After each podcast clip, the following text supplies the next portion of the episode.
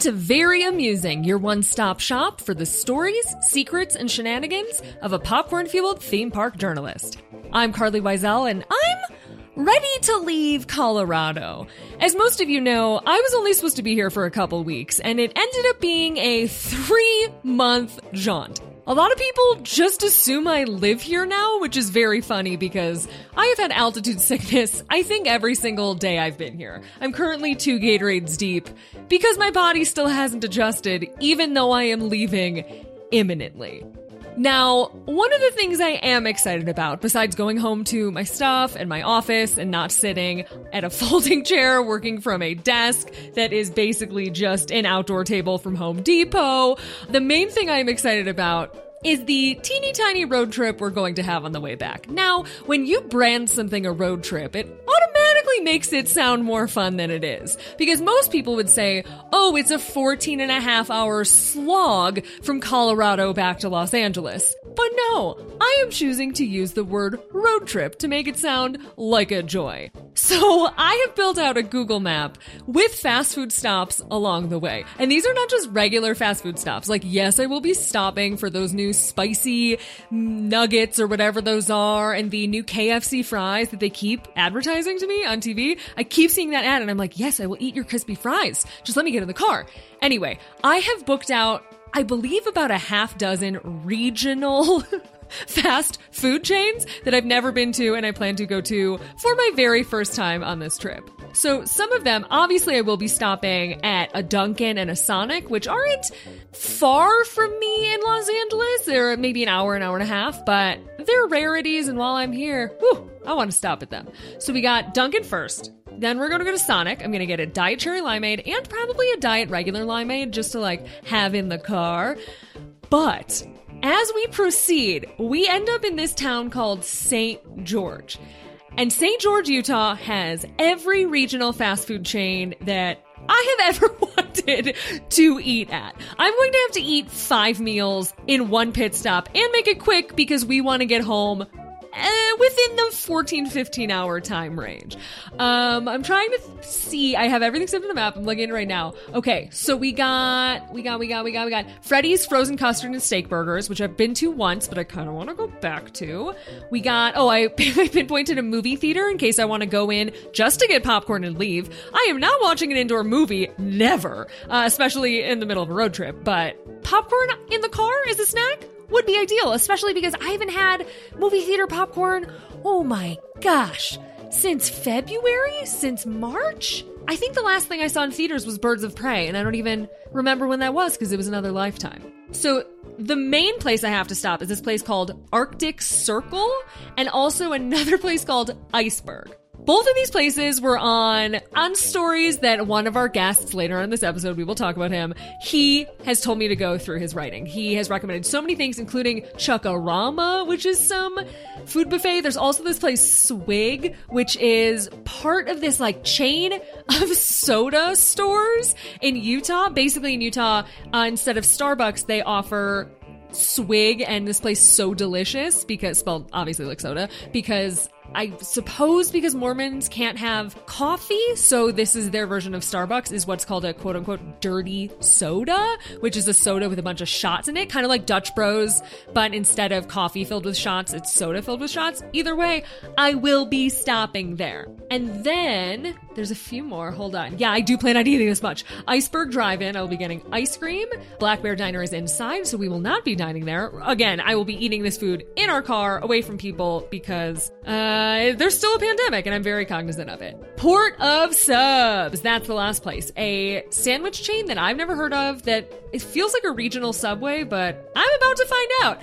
I wouldn't usually be excited to sit for 14 hours straight, especially because this podcast has caused me to sit more than I ever have before. Today, both of my legs went numb. But you know what? When there's this many treatsies on the road, you can't go wrong. Now, speaking of treats, this week's episode is all all about theme park food. And I really tried to bring you some things you didn't know, maybe some more details about things you did know but weren't so sure of, maybe solve some mysteries. Who knows what's in store? All I know is that if you are curious how Haunted Mansion desserts are innovated, or how the menus for Shanghai Disneyland are created in a top-secret location in Orlando, from themed sweets to Wizarding World treats, we're going to cover everything you love about theme park food, and plenty of things you may not have previously known. So, we'll do the news, stick around, because this one is a doozy. And, you know what? If it had a flavor, it would be delicious.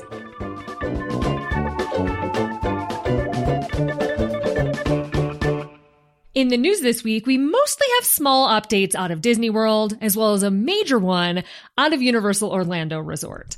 Disney World will be reopening one of its water parks, not sure which one yet, on March 7th, 2021. There's also a ton of new Disney merch. I cannot stress this enough. It seems like every day Disney Food Blog is posting a new pair of ears, and I can't get over how many days it's been happening for. There must be a dozen new pairs out, and I have to assume maybe they're posting from stock that would have been out when the parks would have been open in the spring.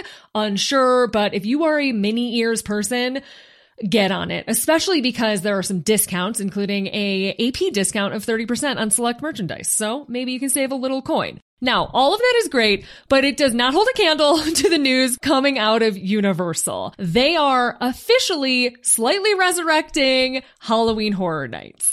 Following a successful trial run last weekend, they are going to be doing Halloween experiences the weekend of September 26th and 27th, and then daily October 3rd through November 1st. Now, anyone who is jonesing for HHN stuff will be excited to hear that they will still be doing the two houses they previewed, Universal Monsters, The Bride of Frankenstein Lives, and Revenge of the Tooth Fairy. Now, if you're wondering how, Universal Orlando shared photos inside one of the houses, and you can see plexiglass between the scare actors and guests within the house. Now, they don't sacrifice any terror by putting in this plexiglass. It still looks as frightening as it has in years past. So I commend them for finding a safer way to do it and still bring people their Halloween thrills. There's even more happening throughout the resort with trick-or-treating at Islands of Adventure and a scarecrow stalk at Universal Studios Florida, both of which are included with park admission. Now, the big news of the week that everyone's been waiting for is a Disneyland opening announcement. And at the time of this recording, we still do not have one. I will be screaming through every channel of the internet once we know to spread the news as far and wide as fast as possible. But so far, we're still waiting to find out what's next. So with that, let's get into this week's episode talking everything theme park food.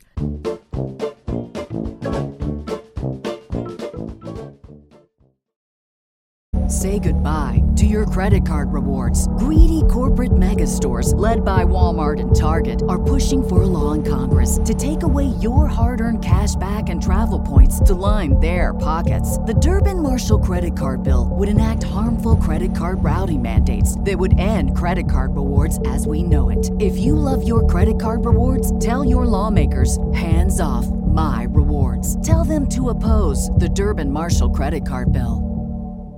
Hey y'all, Darius Rucker here. You know, a lot of people ask me, what inspires your music? And one of the big things is a strong sense of place. That's why I love my home state of South Carolina and want to share the awesome things it has to offer.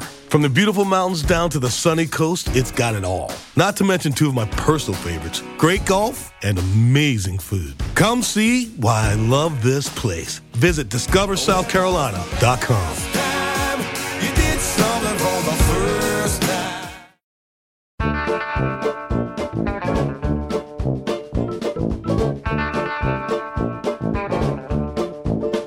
This week, we are talking all about theme park food.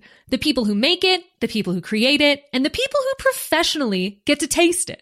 I've had a lot of bizarre and unique experiences with Disney and Universal food in this line of work. Sometimes that means tasting every entree at Leaky Cauldron at 10 a.m. or sitting in an empty hoop-de-doo musical review theater staring at a bunch of employees as you eat fried chicken on camera. But most of all, my favorite part is finding out something new I didn't know before. I've been able to ask chefs questions firsthand, find out details for items way before they make it into a theme park, and even fact check weird ingredients, like the buzz button foam used at Oga's Cantina. I've written dozens of stories about new Disney food trends or where to get breakfast at Magic Kingdom, or why Florian Fortescue's at Universal Studios Florida is the best ice cream scoop on planet Earth. But for this episode, I wanted to dive in deeper for theme park fans who may be missing their favorite indulgences and meals now more than ever. So this episode is entirely dedicated to that. We're going to talk to executives, we're going to talk to chefs, we're going to talk to executive chefs, from Halloween treats to eating like Harry Potter. Here's, hopefully, everything you never knew about theme park food. We'll start at Walt Disney World. Having covered the theme parks extensively, I've learned plenty of little weird things in my day about Disney food. For example, LeFou's brew is topped not with whipped cream, but with foams, a fruit-based cream product that has 4 calories per serving. The uniqueness of the sticky smoked coddy ribs served at Docking Bay 7 within Star Wars Galaxy's Edge isn't the flavor, it's the cut, slicing them in half and then straight across to look more alien. And that fried Andorian tip-yip? It's a specially sourced hunk of all-white chicken breast meat that's naturally compressed into a cube-like shape, coated in a flour-based blend, and deep-fried like a big old chicken nugget. What's most interesting to me, as evidenced by this entire podcast, is the ability to share a story of something, anything, that theme park fans otherwise would not know. A few years ago, I did a big video series with Eater, and we were able to shoot inside the kitchens of Jungle Navigation Co. Limited Skipper Canteen and Tiffin's. It was here that I learned that Skipper Canteen's shumai dumplings are folded by hand every single day, and that the char siu pork is a 3-day process, brined and set overnight for 24 hours, slow cooked for 12, and then sliced and grilled to order. Oh, and when Tiffin's has their house-made charcuterie board, it's a platter of invention, adding Ethiopian coffee grounds to pork terrine, or serving up 5-day cured duck pastrami. Things like this aren't normal for theme park restaurants. There is some serious cooking going on at some of these places, even if their surroundings are somewhat make-believe. I'm always amazed by what Disney does to go above and beyond. And one of the ways they're able to do so is with their semi-secret, nondescript food lab. I'm lucky enough to have seen it firsthand. An educational space meets show kitchen where a lot of newer items, menus, and even entire restaurants are designed. It's also a place to test new cocktails, try wines, give big-time executives their first taste of a new land's menu, or even, possibly, have the hardest job interview of all time. Apparently, new hires are sometimes given a chopped-style challenge during their interview to seal the deal, where chefs are given a skill validation test with a box of proteins, a mystery basket, or whatever's left in the fridge to create a 4-course menu that they'll have 2 hours to cook. But whereas I was simply bewildered by the desserts and Food Network challenges that go down there, David Landsel, senior editor at Food & Wine, dove in even deeper. Now, I write about food the same way Homer Simpson is a donut expert. I'm just an enthusiast, and I love it. But Dave, he's the real deal. His work is prolific, and that's not an exaggeration. He spends most of his time driving across the country, researching some of the many stories he puts out, like the best classic restaurant or fast food or coffee in every state, because he goes to every single state. Like a one-man roadshow, when Dave says something is good, it's not because he ate a sandwich there and loved it. It's because he's eaten every sandwich everywhere and can actually give that seal of approval. His food lab story touched on how global theme park cuisine comes out of this shared space and the amount of time and work that's spent on some of these projects. You know Ale and Compass at Disney's Yacht Club? According to him, it took 3 years to develop that place. And parts of the menu at Deluxe Burger at Disney Springs took 2. David also emphasized how newer locations like Amarette's Patisserie and the Ganacherie, both spearheaded by pastry chef Stefan Reamer, simply don't need to be as absolutely excellent as they are. We'd all be fine with Mickey ice cream bars, but we are lucky to have options like those. Having covered Disney for over 20 years, he now counts Flying Fish, California Grill, everything at Epcot's Morocco Pavilion, and Wine Bar George among his favorites. But he and I hopped on the phone to discuss why the people inside that secret kitchen are almost more remarkable than the space itself.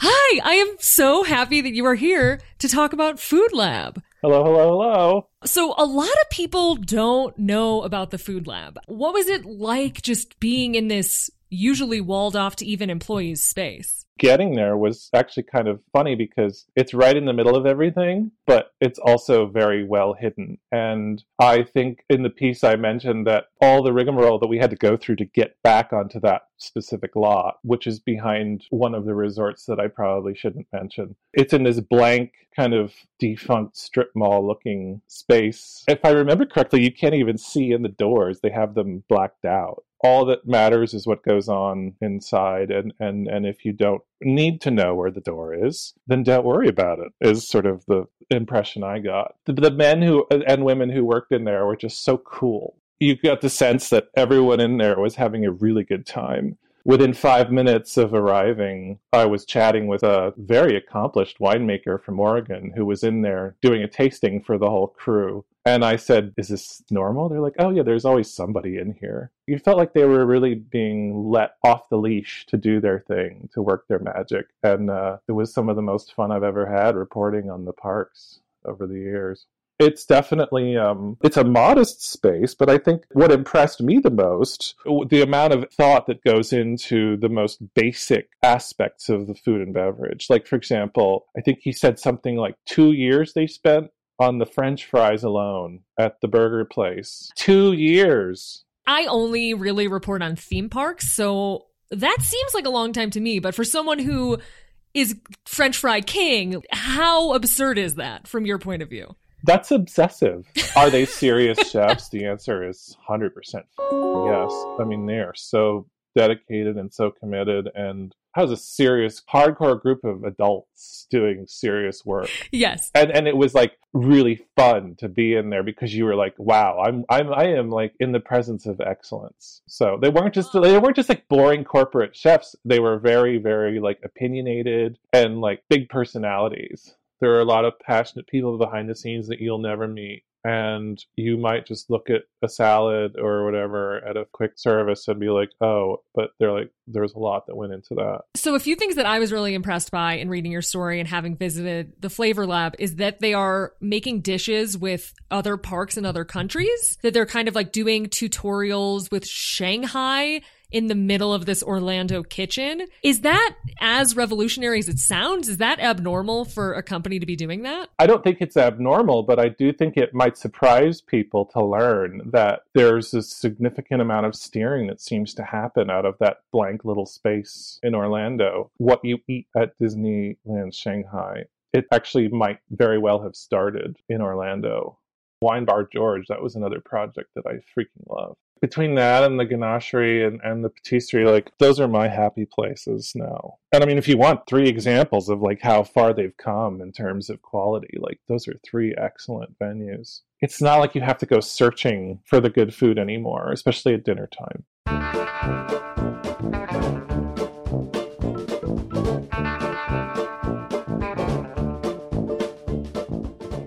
Disney World Resort is like a city, so it's no surprise its culinary setup is similarly robust. With around 500 food service locations, hundreds of beers, and thousands of wines for sale, even their drink program is major. In the parks, beer sells better than wine, likely due to the weather, but at sit-down restaurants, wine is the winner. As you might already know, Jiko the Cooking Place inside Disney's Animal Kingdom Lodge has the largest collection of South African wines outside the actual territory. And resort-wide, Chardonnay is the number one bestseller. Cabernet comes in second. Walt Disney World puts a huge emphasis on wine education with their staff, and I mean huge. There's this dude, Brian Koziel, who I've spoke to probably more than some of my relatives, and he's a master sommelier at Disney, one of less than 300 worldwide. George Miliotis of Wine Bar George is another, giving Disney more master somms than some cities. The company and even George himself really make an effort to pass along that training to their respective staffs, either through Disney or through the restaurant, to keep everyone at all levels at the top of their game.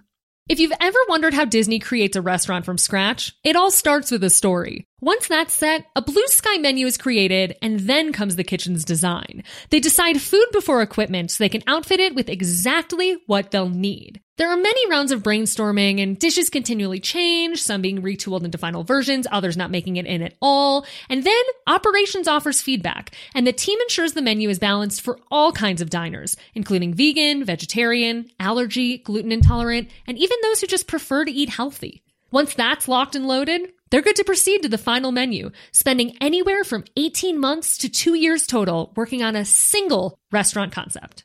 But what about limited time offerings? Seasonal specialties. It's no secret that Walt Disney World's Halloween food game is off the charts, especially this year. There's the stunning poison candied apple at Hollywood Studios, specialties at Amorette's, and even hits at Disney hotels like a beautiful pumpkin mousse at Disney's Riviera Resort that looks like the real thing, and an autumnal apple pie cupcake at Disney's Grand Floridian Resort. But at the Magic Kingdom, they're turning out spooky staples all day long, like a poison apple cupcake and Constance's for better or for worse wedding cake, a raspberry Bavarian cream stuffed citrus cake topped with whipped cream flowers, and, as an homage to the Haunted Mansion, a chocolate axe. It's quite possibly the runaway hit of the season for the second year in a row.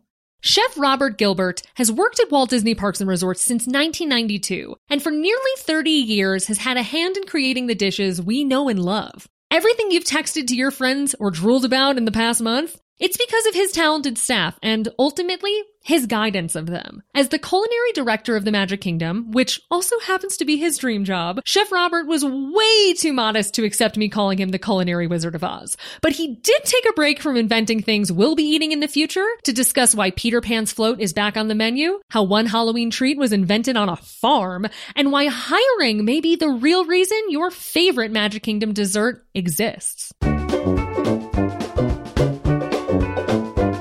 Robert, thank you so much for joining me. I'm so excited to talk to you. Absolutely. I'm super excited to be here as well. Thank you for having me. I really appreciate it. Well, I'd love to talk to you about some of the newer foods that are at the park, especially because I've been covering Disney World for probably 5 or 6 years now, and it feels like the rollout of seasonal snacks this Halloween season is above and beyond, both aesthetically and, from what I'm hearing, flavor-wise. What is your creative process for inventing items like these, and where do you draw inspiration from? Wow, that's a great question. So for us, we have a core group of cast members that we meet informally on a weekly basis. We go into our war room together and we blue sky. The ideas could be built off of a new movie or some new merchandise that's coming out or the seasons that are right around the corner. And we work off of that. We work off of each other. We just get the creative juices flowing, and, you know, we laugh and we talk. We have a good time and we, you know, we create, and we just, it's a fantastic experience to work with the people that I do. I just consider myself very, very fortunate. Once we have the idea in our minds, you know, we go through a formal synergy process that we have in the company to make sure that we're doing everything with our intellectual property that we're supposed to. And then once we've gotten the right approvals to actually use the items that we want to in the manner that we want to create them in, that's really when the fun begins, because that's when we get into the kitchens and the bakeries and we actually start creating the items and bring them to life. And, you know, sometimes this takes days, months, but at the end of the process, you've climbed this huge mountain together and we've finally got Constance's wedding cake, you know, to be part of our portfolio. And it's like, oh my gosh, we just did this together, you know, but it's just a great experience for us. For me personally, I get a lot of my inspiration from my kids. You know, my kids are very involved with what I do. Being a chef, a professional chef for Disney, it's not a job, it's a lifestyle. So as you said, we have to discuss Constance's wedding cake. It is so beautiful. I was blown away when I first saw a photo of it. How do you develop items like this that are based on not just an attraction, but one with a cult following, and to kind of capture the essence of it within a food item? So a few years ago, about 2.5 years ago, the Magic Kingdom did not have a pastry chef. We had a pastry sous chef, but we did not have a pastry chef. So it was my goal to go find a pastry chef. And fortunately for us, we found a French pastry chef, which is super talented. Alex Vacher is one of the most talented chefs I've ever been around, and fortunately now I get to work with him. In fact, when we were on our first interview with him over the phone, he was with another organization at the time, and he said, you know, people around here expect me to be a magician, and, you know, just to pull stuff out of the air and make it happen. And I said, oh, Chef, if you get the opportunity to work together, I'm going to make you a wizard, not a magician anymore. And so, you know, we're walking around the park where, you know, we're in street clothes, and we're like, you know, let's go hop on some attractions and get some inspiration. And next thing you know, we're on the Haunted Mansion, and there we come around the corner on the ride, and it's like, we're going to do that. We're absolutely going to do that. And now it's a huge hit for all of our guests. Oh my gosh. Well, thank you on everyone's behalf for making sure that the park had a pastry chef. He's amazing. I noticed there were some brand new flavors this year, like cream cheese soft serve. So for something like that, or if there's any other item similar, do you tend to come across these during the year and kind of bookmark them for the Halloween season? Or how does your team track trends and keep track of new flavors? Yes, the poor unfortunate souls float with the cream cheese soft serve, the black raspberry syrup, and the Coca-Cola is one of our favorites for sure. So this item actually came from the Disney Villains After Hours event that we hosted. In a playing session, one person that happened to be there with us just went black raspberry picking, and they told us that they had such a great time. And we're like, okay, Chef, so what are you going to do with all these black raspberries that you've picked now? And they're like, well, I'm going to make a cheesecake. That is awesome. So thus, the Poor Unfortunate Souls Float was created in a farmer's field here in Central Florida. And I got to tell you, the black raspberry, it's amazing. And it's actually called the Mysore down here in Central Florida. So it actually makes perfect sense that the Mysore raspberry goes with the Poor Unfortunate Souls Float. And we've got a million examples of that. Like I say, inspiration for us comes from everything and from every walk of life that we have. We do tag on to things, and, you know, we have, like I mentioned, right outside my office, there's a war room. It's got a huge map of the Magic Kingdom and all of our 36 kitchens on it. And, you know, we're very thoughtful on where we put things and what we create. We want to make sure that our portfolio is balanced across the park to make sure that one land doesn't have too many items and another one doesn't. The colors that go with the schemes and, you know, the story. You know, our company was built on storytelling and authentic stories. And we want to make sure that we're continuing on with that tradition that Walt started, you know, so many years ago for us. And when you say you're cognizant of where you put things in the park, is that balancing like sweet and savory flavors or making sure that it makes sense within the land? Or is it something even bigger than that? It's a little bit of everything. We went through an ice cream cones craze here for a little while. And in fact, we just brought back Peter Pan's float when we came back. And those types of items, we wanted to make sure that there was enough synergy type or intellectual property type ice cream cones across. So we were very thoughtful on where we put those and when we launched them, and then when we, you know, we pulled them back. So the process, once again, we start in our war room and we have a checklist of things, all these boxes that we want to check. Can we check them all? No, absolutely not. But we do try to check the majority of them and try to be good stewards for the company to ensure that we're putting our best representation out there. Beyond Halloween, because, you know, you've risen to this dream job, is there anything else that through your tenure you've brought to Magic Kingdom that you're so excited about? The best thing for me, the thing I'm most proud of is every one of my direct reports, I've helped them through their careers. Every one of them, my two executive chefs, the pastry chef I brought to the company, all of the chef de cuisine, I have assisted in their career somehow. They've done the heavy lifting, of course. But seeing people around me rise up and live their dreams, that's what's most important to me. And that's what I get the most gratification from just being here. Does that also come down to the food? Like, do those people ever think of an item or something they want to be making for the parks? And you're like, let's just try it and see what happens? Everything. Every day we do this. In fact, Be Our Guest is now recreated their pork dish that we just had a tasting for. It'll be starting next week. You know, we play with food every day. You know, Be Our Guest is one of the coolest restaurants in the world, not just, you know, here at Walt Disney World. And I was here when we brought breakfast to it. I was here when we brought, you know, the pre-fee all day to it. And all those menu items have either tweaked or they're brand new and they've changed. Jungle Skipper Canteen, Limited Navigational Company. I was a part of that process from the very beginning. Every day we play with food, and I touch it in one way or another with my team, and that's the great part about being here. You know, there's 36 kitchens here, And it's every day's. It's never 2 days in a row that are exactly the same. It's definitely an adventure here. I mean, on a personal note, I feel I have to personally thank you for the whole fried fish at Skipper Canteen, which I order every time because I'm like, there's no way this is still going to be on the menu when I come back. And for years, it still is. And it's thrilling to me. Yeah. And, an interesting story behind that item is when we first opened, with a fish collar, which is the neck of the fish. And they were popular, but they weren't as popular as we knew a whole fish would be. And so we switched it, and sales tripled overnight just by going to a whole fish instead of just a part of the fish. And the fish collar is great; it really is. It's a very meaty piece of the fish, but the whole fish, the presentation itself. When we had the lionfish on the menu, that was just amazing. The server would parade it across the dining room, and guests would buy it just off the scene because they're like, "Wow, what is that?" And next thing you know, they're buying the lionfish. I know, it really is.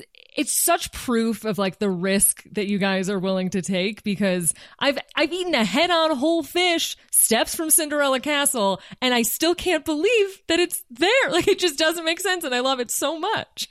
Yeah, absolutely. And we've had some huge home runs, like the Peter Pan float as an example. We're out in the war room one day, and we're like, why don't we just take the Dole lime, and stick a red chocolate feather in it and call it the Peter Pan float? And we're like, okay, let's try it and see what happens. Next thing you know, guests are making T-shirts out of it and making phone cases out of it. We're like, holy smokes, we never saw that coming. But then, we have some other items that weren't as successful, but the Peter Pan float was definitely took us all by surprise. Yeah, you guys killed it with that. I'm not sure if you're able to answer this, but is there anything new for Christmas time that you can discuss? Well, I promise you this. We'll have more than enough peppermint, more than enough chocolate, powdered sugar, and holiday sprinkles for everyone. That I can promise you.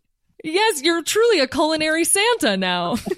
We got sprinkles, we got sugar, we got everything for young girls and boys. We'll throw in some marshmallow fluff for you as well. Oh, then I am in. I had so much fun talking to Robert that halfway through I got distracted by his office decor because I saw what I thought was a fancy hoity-toity glass orb of Madame Leota from Haunted Mansion. But no, it was just this seasonal sipper sold in the parks this year. The food merchandise this season is so good that even through a Zoom video on the other side of the country, I was wowed by it. And that, I gotta say, is pretty commendable.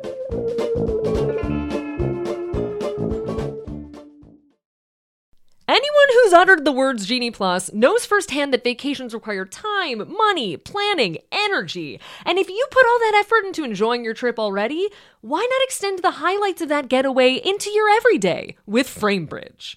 Put that vintage Epcot ticket up in your office and give it a little personality. Surprise your kid with their favorite character's autograph immortalized on the wall of their room. Framebridge makes it so easy and affordable to custom frame any photo, park map, or even cocktail napkin from a theme park hotel bar in just minutes. You can mock up exactly what it'll look like on their website before you even spend a dime. Things ship fast and they ship for free, and their colorful custom framing means they'll not only help you plan your gallery wall, but make sure your place looks cooler than the interiors of that mid-century modern home within Spaceship Earth.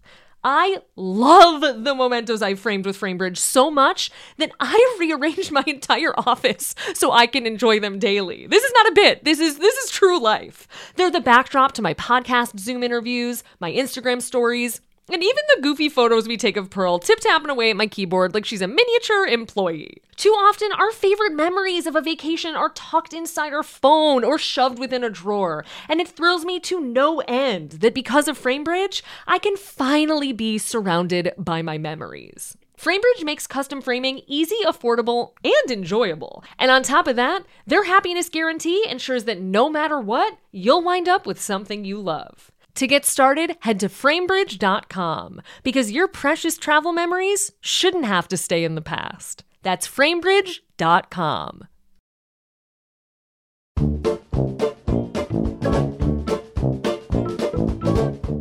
At Universal Orlando Resort, they take food and drink very seriously. Between Krusty Burger and Moe's Tavern at Simpsons Land and Sue's Island's Whimsical Eats, they're pros at bringing the flavors and dishes from familiar TV shows, movies, and books to life within their parks. After all, take one look at Wizarding World of Harry Potter's culinary lineup, and it's clear they excel at themed dining.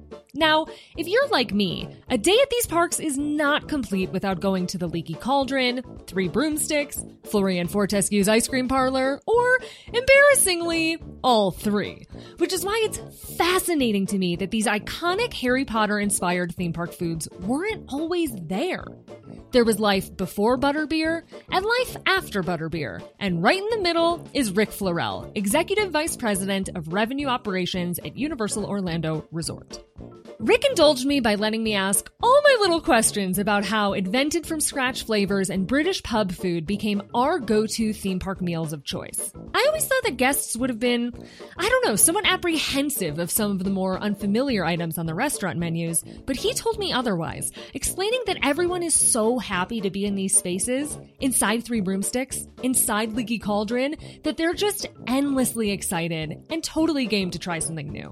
I mean, let's not forget this menu has not changed in years. It's remained immensely authentic and real to the Harry Potter books and films. They've even got a full English breakfast on the menu. With blood sausage! Blood sausage! In a Florida theme park! Oh, who would have thought? So, speaking with someone who helped create this famed array of treats and sweets that many of us had waited a lifetime to eat was a delight on par with Butterbeer soft serve. And speaking of, remember, until they created Butterbeer, you couldn't get it. There was nowhere to go. It didn't even exist. After their partnership with Warner Brothers and a process of approvals and recipe tinkering, this is the real deal, sold in the parks, straight from the books. Here's Rick telling me how it all began and even a few little tidbits about some of my favorite things to eat at Wizarding World. I know it's been a few years since Wizarding World of Harry Potter has opened, but I'm so curious about how everything there came together. You're not just creating a menu, you're creating flavors we've read about and seen for years, but never actually tried. So what was the process like for building the culinary offerings within those two lands? Everything that we do, we create and we pull together and we present is all based around what we call authenticity to the fiction.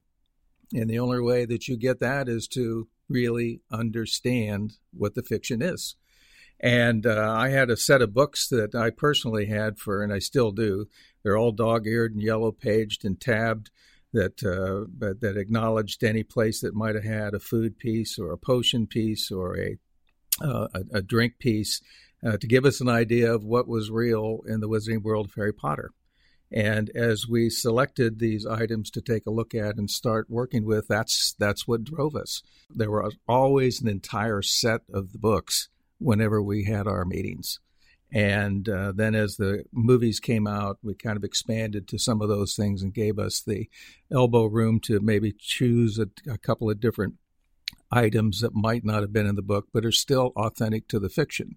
And our desire was to basically say that anything and everything that's throughout the Wizarding World of Harry Potter, you'll be able to find in the books or some way shown in the movies. And what unique difficulties did that present? Because I have to imagine some of these flavors are easily brought to life, but others must be much more complicated. Yes, they are. I might as well jump to the big one, which was Butterbeer. That there is no description in the books, no description in the movies, no description anywhere. And we're taking a look at an item that piqued everybody's interest every time they read it. So as we went through and gave our own spin of what it was, we thought of all the times that it would come up that someone would have a Butterbeer or where it would be. And it was always around good feelings and good times and celebrations, whether it was the dinner after the Triwizard Tournament or if it was just Harry and Ron and Hermione sitting down in the Leaky Cauldron and at the end of the day and kind of enjoying. It was always a fun thing for them to have. So then it was, all right, well, we call it Butterbeer, but it needs to be an item that anybody can have, everybody in the family. When they come to visit Universal and they come to visit the Wizarding World of Harry Potter, everybody needs to be able to have one. And, of course, that meant then that it wasn't going to be alcoholic. However, it still has the word beer in it. So we said, well, it needs to at least look like a beer. So let's use that as one of our points that we start with. So it has an amber bottom, white frothy top, and it should be fun to drink. And it should be, you know, reminiscent of shortbread and butterscotch. And that's how we started. And then we started pulling together some of those flavor profiles. Actually, the first one was done in my kitchen back in 2007, where we poured some things together to see, well, how does it look? Oh, well, it looks like kind of where we want to go. Then we brought in our culinary team to say, all right, how do we refine this? How do we pour this? How do we do this? And then we brought in our operating team and say, you know, you need to think about being able to make a whole heck of a lot of these. So it's not just a matter of one or two showing up. It would be a matter of a lot of presentations. So it literally took us a couple of years to get all the way through with the flavor profile that we wanted. There'd be a butterbeer, there'd be a frozen butterbeer. And what would be the difference between the two, if there was going to be any difference between the two? And how would we serve it? And how do we present it in some way other than just a drink? So you've been here before, so you know, I'm sure you've been over to the butterbeer wagon and you see it's not just a simple putting a glass underneath a spigot. It's poured for you. And it's made for you, and it's made for you in front of you. It's a piece that's made at the moment. It's a piece that's made while you're in the magic of the Wizarding World of Harry Potter, that you just can't get this particular experience, and you definitely can't get this particular drink anywhere else on the face of the earth. And I have to ask, when you say that you tested this out in your kitchen, do you mean your personal kitchen? Yeah. Yep. I feel like your home should be a historical monument, because it's like where the butterbeer was created. Yeah. Well, it was a very rudimentary attempt that we started, but it was close enough to the overall general thought of what we thought it would be. But the real key is when we came back and got with our culinary team and say, okay, here we are. How do we make this happen now? Get the experts, get our culinary team that does everything from, you know, menu development to beverage development to take it on. And we all partnered, because that's all part of our division here. We all partnered together figuring out how to make it. And it's just not butterbeer. Butterbeer is it's an iconic thing, and you can talk about it. But all of the stuff that we do throughout the lands, both of them, whether it's Diagon Alley or whether it's Hogsmeade, I know we're food and beverage, but we're very, very much into what does the whole experience look like when you go over to Diagon Alley, you know, and you go back to the first book where Hagrid has is taking Harry over to the Leaky Cauldron. They describe the Leaky Cauldron as a dingy little London bar. And when you came in, the style of service was those of us that had spent a bunch of time over there just researching. When you go into a traditional pub, a traditional bar, if you see some seats that are open and you go over and you sit down, nobody will come over and talk to you. They won't serve you. They won't really acknowledge you unless you've been, even though you may see servers walking back and forth with food and whatever, because the proper way of doing it is you go up to the bar, you order your drinks, and then you order your food, and then your drinks are given to you, and then you go find your seat, and then your food will come out later. Kind of simple. If you go into Leaky Cauldron today, that's exactly how we have it set up. You go over to, you know, what we designed as the bar. You order your drinks. You order your food. You take your drinks to a table. You're seated at a table, and you also have a little candlestick that goes with you that sits on their table that tells us where you are when your food is ready so we can bring it out. So a combination of absolute authenticity to the book and also authenticity to the British pub. Wow, because I knew that authenticity was such a big part of these locations, but I didn't know it was all the way down to the way you order. And how did you develop the menus for somewhere like Leaky Cauldron and Three Broomsticks? Because this isn't your typical theme park fare. Well, again, back to, you know, authenticity to the fiction. If I could show you the book that I've got the third book, and the reason that with me. The reason that I brought as a third book is also the first time that Butterbeer is mentioned. And that's another thing a lot of people don't really realize. They think it's all throughout the books. Well, it doesn't really show up at all until you get into the third book. And we just started taking a look at anything that was a food product. Every one of the items that we've got, we can show you where it is in the book and how we pulled it together. And there's a ton of items in here. And one of them that caught our eye early on was the idea of the feast. And we have a presentation on our menu. It's called The Great Feast.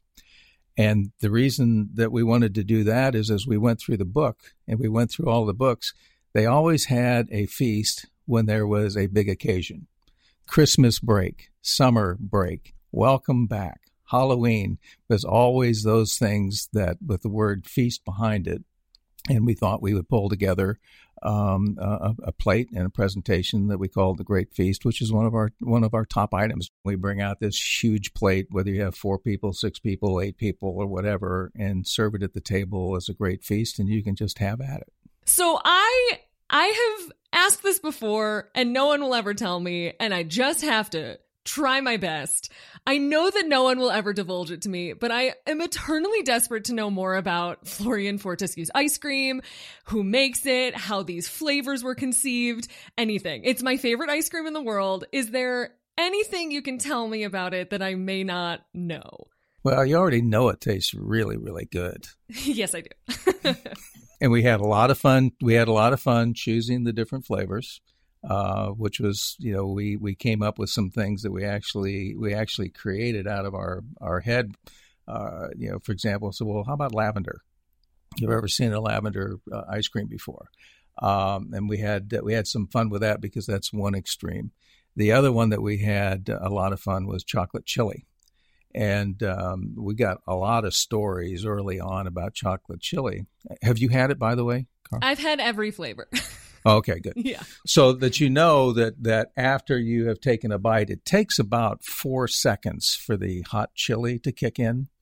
And it really is a lot of fun watching everybody's reaction when they say, well, this is kind of a smooth, nice chocolate dish that I've got. This is okay. And then all of a sudden their eyes get as big as billiard balls and they realize that they've just got into the essence of what this ice cream was. So a little bit of unusualness, you know, from a name standpoint, and you know that's how we only had a limited number of little bins that we could put in there, so we had to be pretty persnickety about what we put in. We thought we would have fun. It's the best. I've been known to get 2 cones while I'm there. I'm not gonna lie to you. Like it's a challenge to eat them in the weather, but I do my best. Yeah. Well, then of course the crown jewel, all of it is the butterbeer ice cream that we were able to create, not losing any of the essence of what it is and the flavor and the texture. And Florian Fortescue's is a very, very busy little ice cream shop. Yeah, how hard of a challenge is that? Because I don't think people realize that this butterbeer flavor, you not only invented it, but have been able to make a full line of different types of foods based on this proprietary flavor. Is it really hard to translate it to everything from like a hot beverage to fudge to ice cream?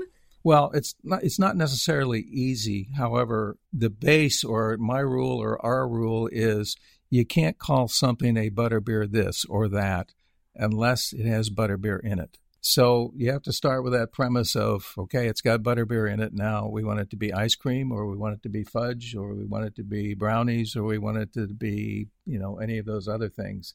And we really have a terrific culinary group that not only operates day in, day out, some pretty cool places around the entire property, are quite creative and very, very adept at being able to create something and be part of this whole process.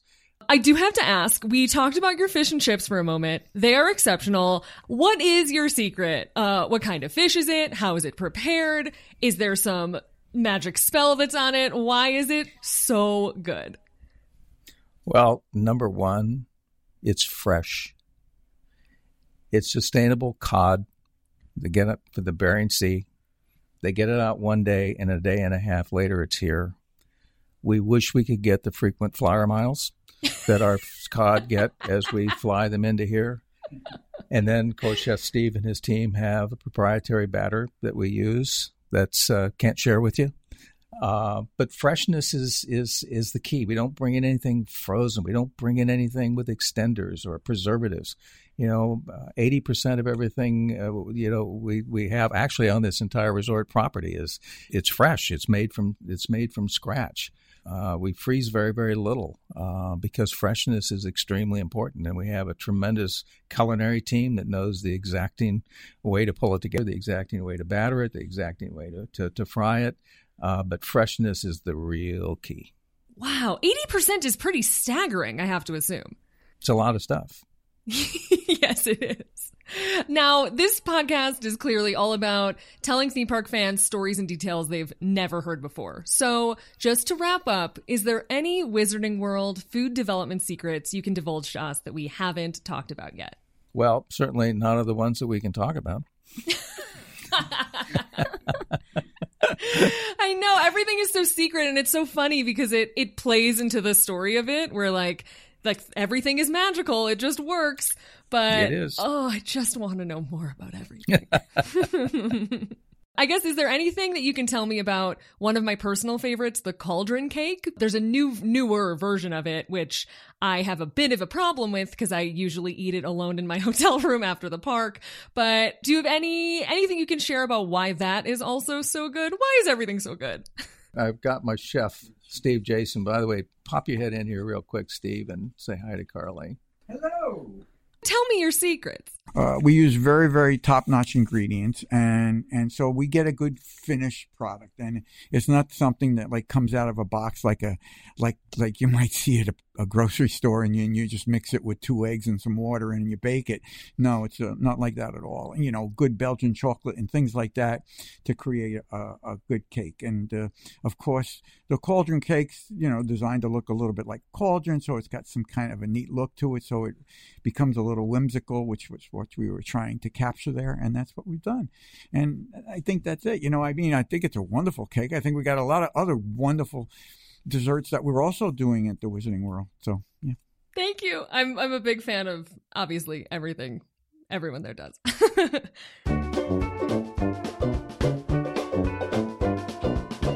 Isn't it all so fascinating? Who knew that butterbeer was first invented in this guy's house?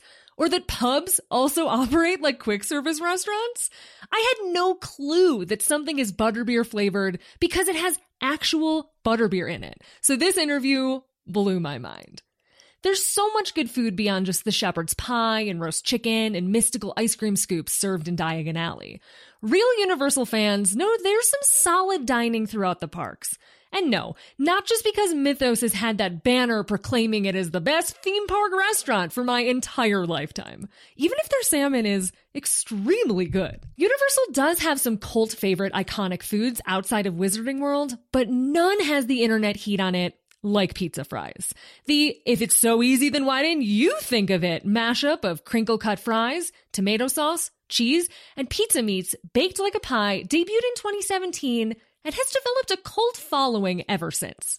Originally dreamt up for Halloween Horror Nights, it's just proof that they go all out for the holiday season, providing new twists on classics and making gore and guts somehow delectable.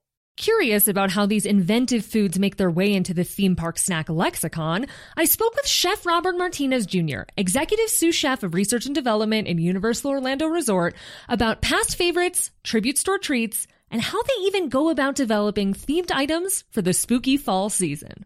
With Halloween Horror Nights 2020 being canceled, Universal Studios Florida has still found a way to honor the spirit and flavors of Halloween. First, there were specialty-themed treats added to the very cool HHN Tribute Store. And then, last week, 2 themed houses reopened, along with food trucks serving items like electro-fried skin and guts, which are, essentially, just pork rind nachos with ground beef and scallions. But there's even a new twist on the Twisted Tater, a fan favorite that now comes with a hot dog right in the middle called Twisted Frank and Coils. Oh, and don't be afraid to add blood and guts to it. It's just roasted red pepper cheese sauce and homemade chili.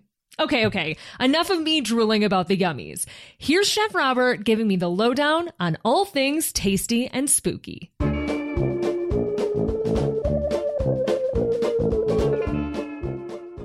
What is the creative process like for inventing seasonal items, and where do you draw your inspiration from? At Universal Orlando Resort, we have an amazing culinary group. Some people have been here 30 years. Some have just gotten here recently. And I have the pleasure to tap into all of their creations as well, what's in their mind. I could literally just walk through our commissary kitchen on any given day and have conversations with our pastry chef. And, he might have an idea and I might have a flavor profile, and he might have a flavor profile and I might have an idea. And next thing you know, we have this amazing thing that's coming out into our parks within a few days. But we also take in consideration, the value and what social media has been doing with food and beverage in particular in the years.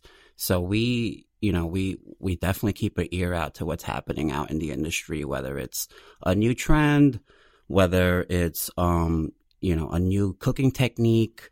We don't consider ourselves theme park food. We consider ourselves just good old food. And we would be, the same as if we were a standalone restaurant out on the outside. But obviously flavor and creativity and that wow Instagram moment are things that take priority when it comes to creating something for our theme parks. And you mentioned that sometimes you'll collaborate on a dish in a matter of days. Do things often move that quickly there? On normal years, no. 2020 has made us really step our game up and move a little quicker.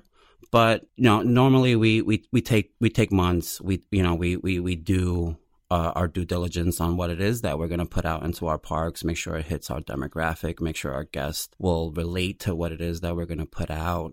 We go through an intense tasting process with our senior leaders, and we get their input as well to just make sure that, everybody's on the same page and excited about what it is that we want to put out for our guests here at Universal Orlando Resort.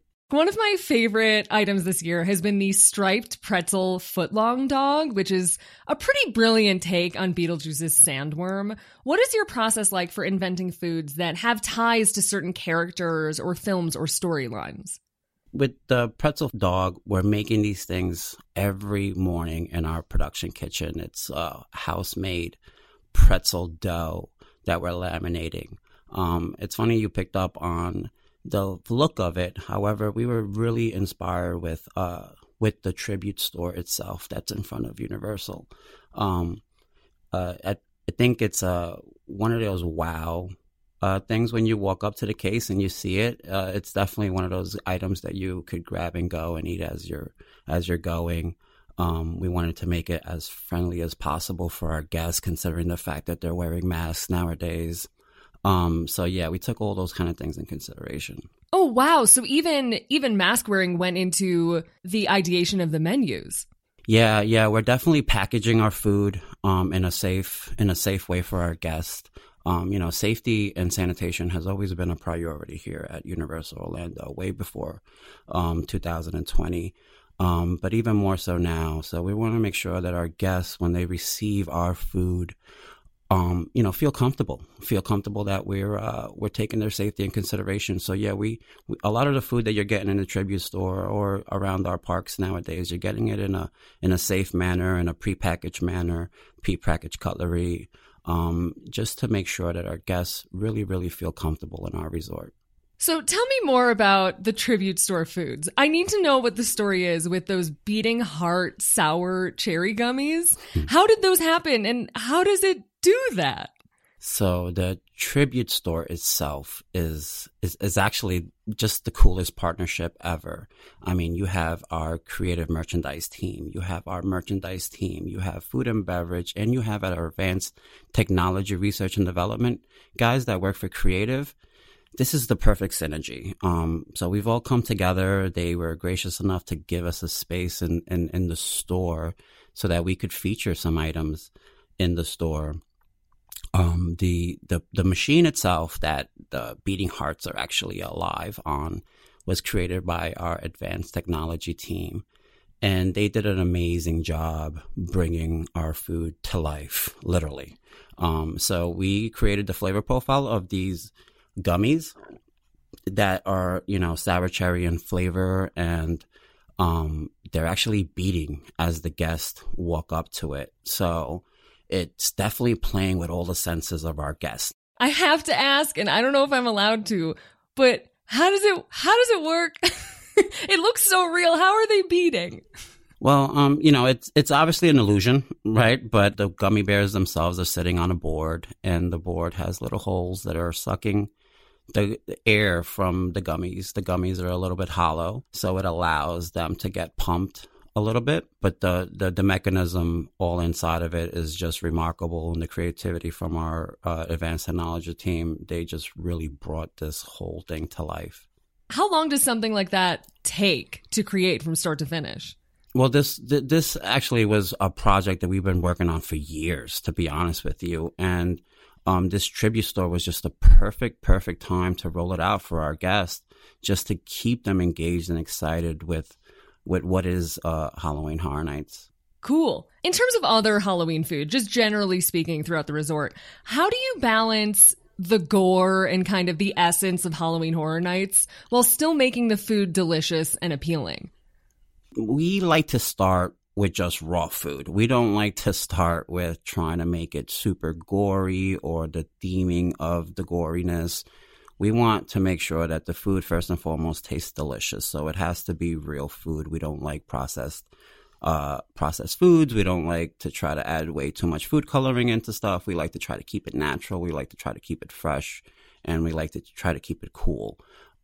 After we, you know, come up with a great flavor profile, then we go into how to make this feel like something that could just be Instagrammable, or something that could just be totally different than anything we've seen before. I think I have to ask you now about pizza fries. I mean, this is one of the most iconic foods that I've seen coming out of Universal Orlando Resort.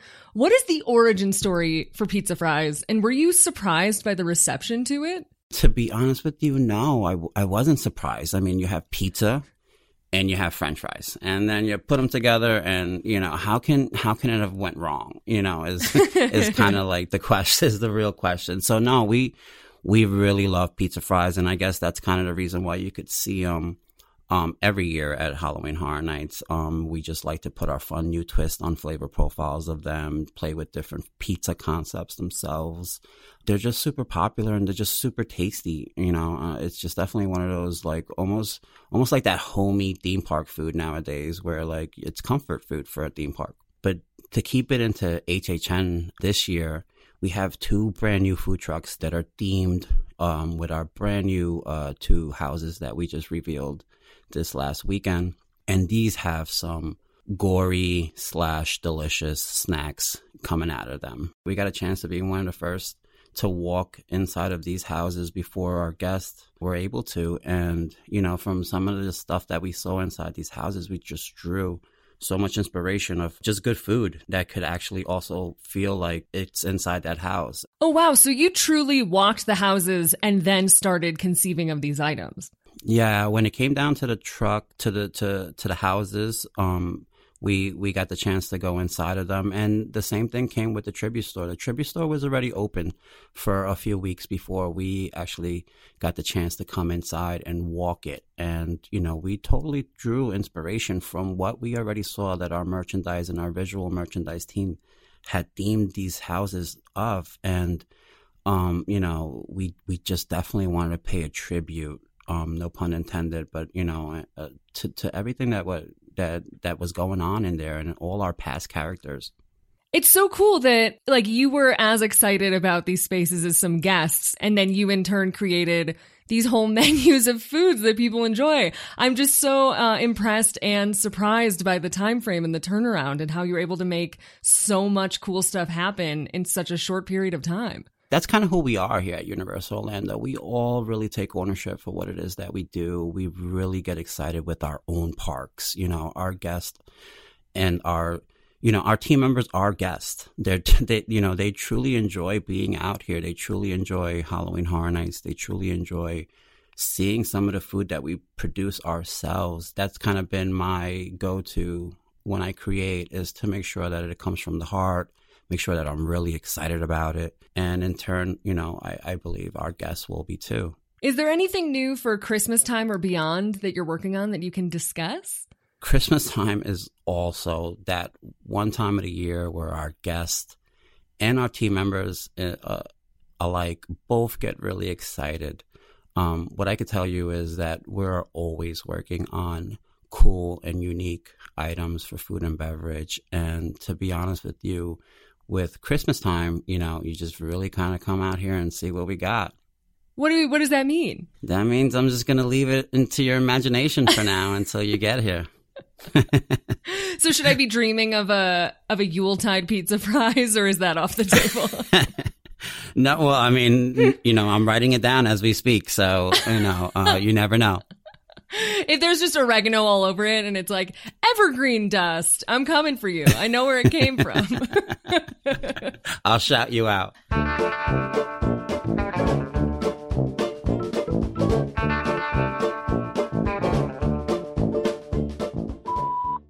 Hi, Carlye. This is Cassie calling from Chicago. I just listened to this week's episode, and I wanted to say two things. One being that there is still a bagel restaurant in Chicago. It's in Boystown. It is a second location to the one that was in Skokie that did sadly close. So if you are ever back in the city, you can still go to the bagel and have their delicious matzo ball soup. Second thing is, if you haven't tried the cheese cup, and with 2 packets of mustard mixed in, preferably the spicy mustard, I would recommend it. The cheese cup alone is not my favorite at all. Adding the spicy mustard gives it the right consistency and a little extra flavor, and it tastes a little less like Play-Doh. So if you're looking for something that isn't just mustard or plain pretzel, I would recommend doing that. Sometimes I do take an extra straw to use it to mix the 2 together in the cup, which I don't like that I take an extra straw, but there it is. Love the show. Thanks so much. I've gotten so many calls lately about plastic peel top cheese. And while I disagree with many of them, because if it can't be used in a cheese fountain, it's not real nacho cheese, y'all.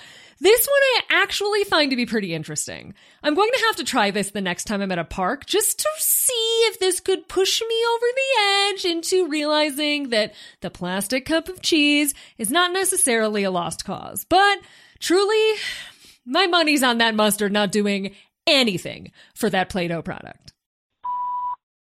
Hi, Carlye. It's Ashley from Iowa. I have a question about what you would recommend to spice up the awful trash that is Joffrey's coffee that is found in every Disney hotel room.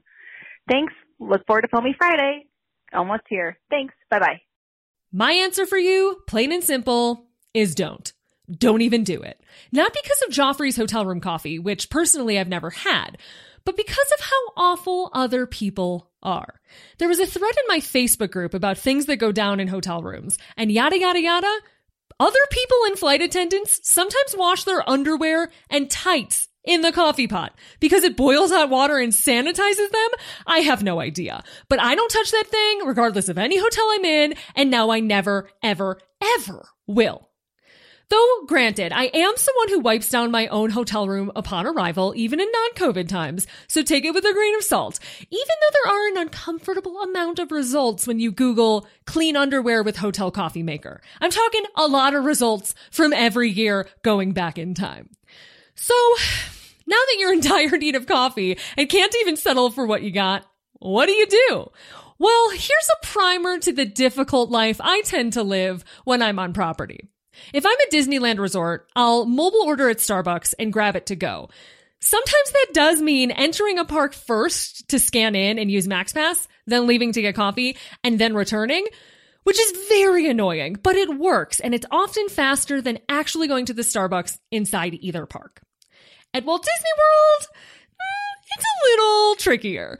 If you're a hot coffee drinker, you can usually find something good in your hotel on the way to the park. But if you like iced coffee, specifically a non-fat latte like I do, the Dolphin Hotel has a really good grab-and-go coffee shop called Fuel that I rely on heavily. Otherwise, Joffrey's kiosks are your move, ironically. There's never too long of a line, they move quickly, and you can get caffeinated pretty easily on the go. Now, you know I love me some Starbucks, so I think some people are probably shocked that I'm saying to go there. But it's gotten so time-consuming to get it that I've driven to Disney Springs, ordered it in person, then gone to Magic Kingdom, and I'm pretty sure it's saved me time. If this sounds like too much, yeah, I completely agree. So here's what I recommend for you if you just want coffee and want to move on with your day. Pack powdered coffee. There are some really great instant options out there now. My friend Jonathan, who runs Joe Coffee Company, a local New York City chain that I frequented daily before we were friends, it's very cute, worked tirelessly to develop his line of specialty instant coffee, and it's fantastic. I always bring it with me whenever I'm there for work, and I've used it in a pinch when I can't get a full-on latte. It's also really easy to grab hot water wherever you are, and then bing, bing, boom! You're out of there without worrying about anyone else's undergarments being dunked in your morning Java. Hope that helps, and I'm really sorry if I gave you any nightmares. Hi, Carlye. My name is George. I'm a big fan of your work. I want to say that I 100% side with you about Living with the Land. When you were on Podcast The Ride, I think it's an excellent ride. I have a question about Oga's Cantina, and I want to get your insight. So the last time I went, I had the Black Spire Brew, which was, like, so delicious, but I am not drinking caffeine as much as I was before. So I'm wondering, what is a good non-alcoholic beverage, or what is the best non-alcoholic beverage, I should say, at Oga's Cantina, because I can't drink alcohol. It does not agree with me. Thanks. Bye. Okay, so typically I do recommend the Black Spire Brew, which you mentioned. So instead, I'd either go with the Blurg Fire, which is a pomegranate lemonade with some habanero lime in there. Or if you want to feel like you're drinking something very special, get the Cliff Dweller. It's a ginger ale-based drink with citrus, coconut, and hibiscus grenadine. But it's served in a souvenir glass, so it'll set you back $35. It's spendy for a non-alcoholic drink, but if I had to choose, that's what I'd go with. And the glass is cute, so you get a free souvenir with it. Even though, as my husband tells me, when you pay for it up front, it's not free. Hope you have fun on your next visit. Hello, Carlye. This is Brittany, and I would just like to say that Latte, the crazy new dog robot at Universal, is my personal Olumel. I hate it. Every time I see it, it makes me uncomfortable. And I just needed to call in to let you know how repulsed I am by its very existence. Love the podcast. Love you. Talk soon. Bye. Now, I tried to keep these calls strictly about theme park food as much as possible, but this dog's name is Latte, so technically I think it counts. Toothsome Chocolate Emporium at Universal City Walk in Orlando debuted this robot dog named Latte. I didn't really know I felt a certain way about robotic dogs, but caller, I am right there with you. I find Latte to be extremely, extremely unsettling. So keep in mind, the Toothsome, which is basically like a steampunk Willy Wonka, the food's great, by the way, already has a terrifying character. It's this dude Jacques, who I guess is like a robot with a bronze head and very stiff movements. He absolutely freaks me out. So now having a pet in the family of terror characters, it's just not what I need after a very difficult long year. You know what I mean? I applaud the innovation. I mean, the color scheme and the detail of Latte is very well done. Even that coiled tail that boings back and forth is very cute. But when he picks up those tiny, scary robot legs and reminds us of those type of YouTube videos that tell you that civilization will one day end and the robots will conquer us all, it's just so much scary and I don't love it. I don't love it. I applaud them for the innovation, but I do not love it. Hi, Carlye. I'm Lindsay. I really like your podcast so far. It's my favorite podcast now. Anyways, I was wondering if during normal, non-COVID time, if you would choose Be Our Guest restaurant or Cinderella's Royal Table for a dining reservation in Magic Kingdom. Thank you. Ooh, this is a toughie. So to catch anyone up who's a Disneyland person, Cinderella's Royal Table is princess dining inside Cinderella Castle. You meet Cinderella before you eat, and then you're given like some plastic toy. I think I got a wand, and princesses wander from table to table. Be Our Guest, which is set in the Beast's castle, has either breakfast, where food magically appears on your table after ordering, or regular waiter service lunch and dinner, when you can see the Beast walk throughout and can meet him at a special photo op. For a while, it was the hottest ticket in town, but both of them are still top tier and hard to get in. In current times, things are obviously very different. Cinderella's Royal Table currently has no characters and therefore is a bit less expensive, while Be Our Guest is only doing its prefix lunch and dinner menu, no breakfast.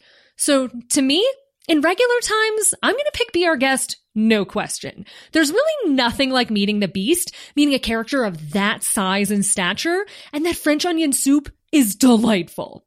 But in current times, I'm going to go Cinderella's Royal Table.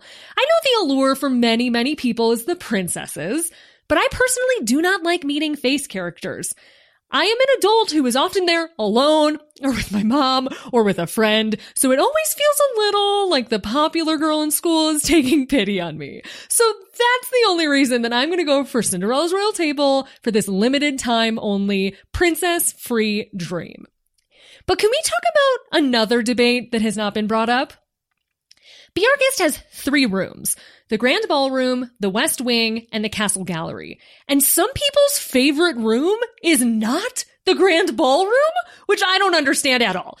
The other two spaces are very clearly overflow spaces. I don't care if the actual rose is in the West Wing. Get out of here. You wait for the table in the Grand Ballroom with the windows with the pretend snowfall and that gorgeous ceiling. Do people out there really like the other rooms better? Oh, let me know. I can't handle this. Case closed.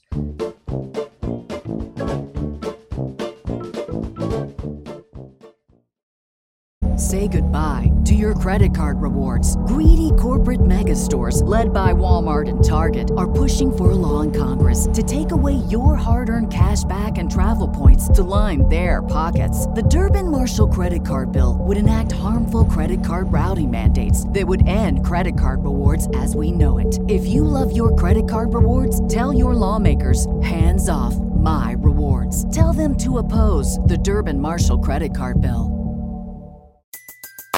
Everybody in your crew identifies as either Big Mac Burger, McNuggets, or McCrispy Sandwich.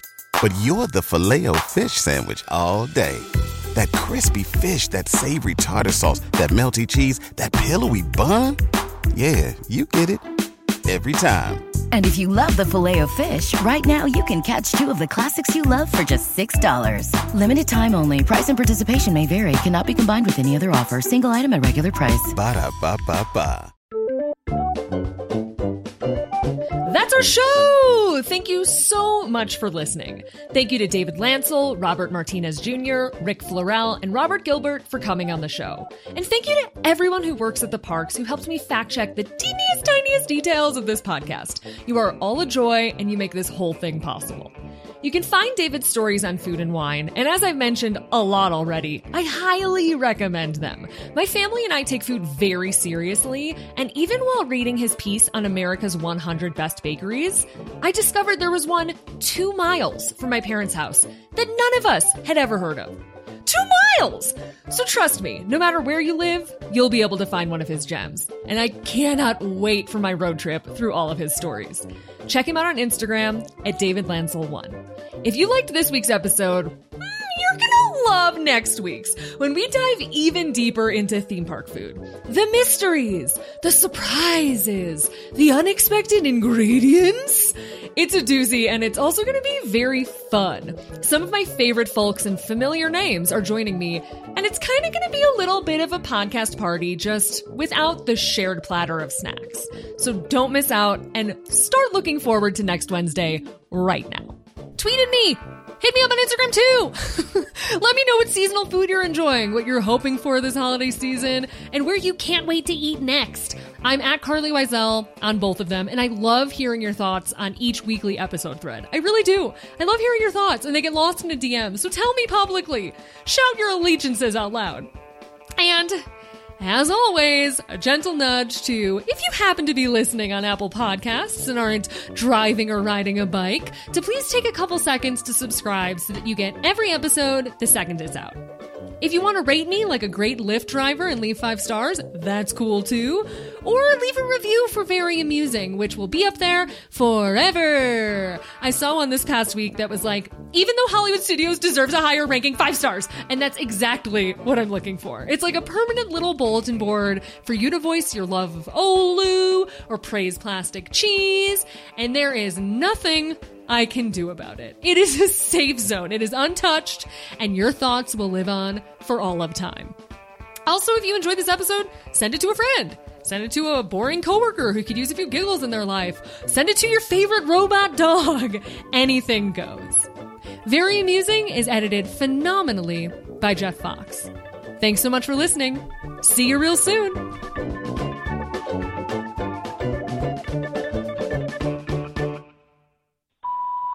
Hey, honey, it's Mom. I have to tell you, this week was so great. I loved it. I have so many memories about the Coke detonator, but I just wanted to say you researched so much. I'm so proud of you. I think maybe you were in the wrong profession. I think you should have been a private eye. You get down and dirty. You get it all, and I love that. I wanted to tell you, do you remember when I wanted to take home my Coke that I got in Star Wars Land? And we, at that time, they said we couldn't take it because the airlines would think it looked like a bomb.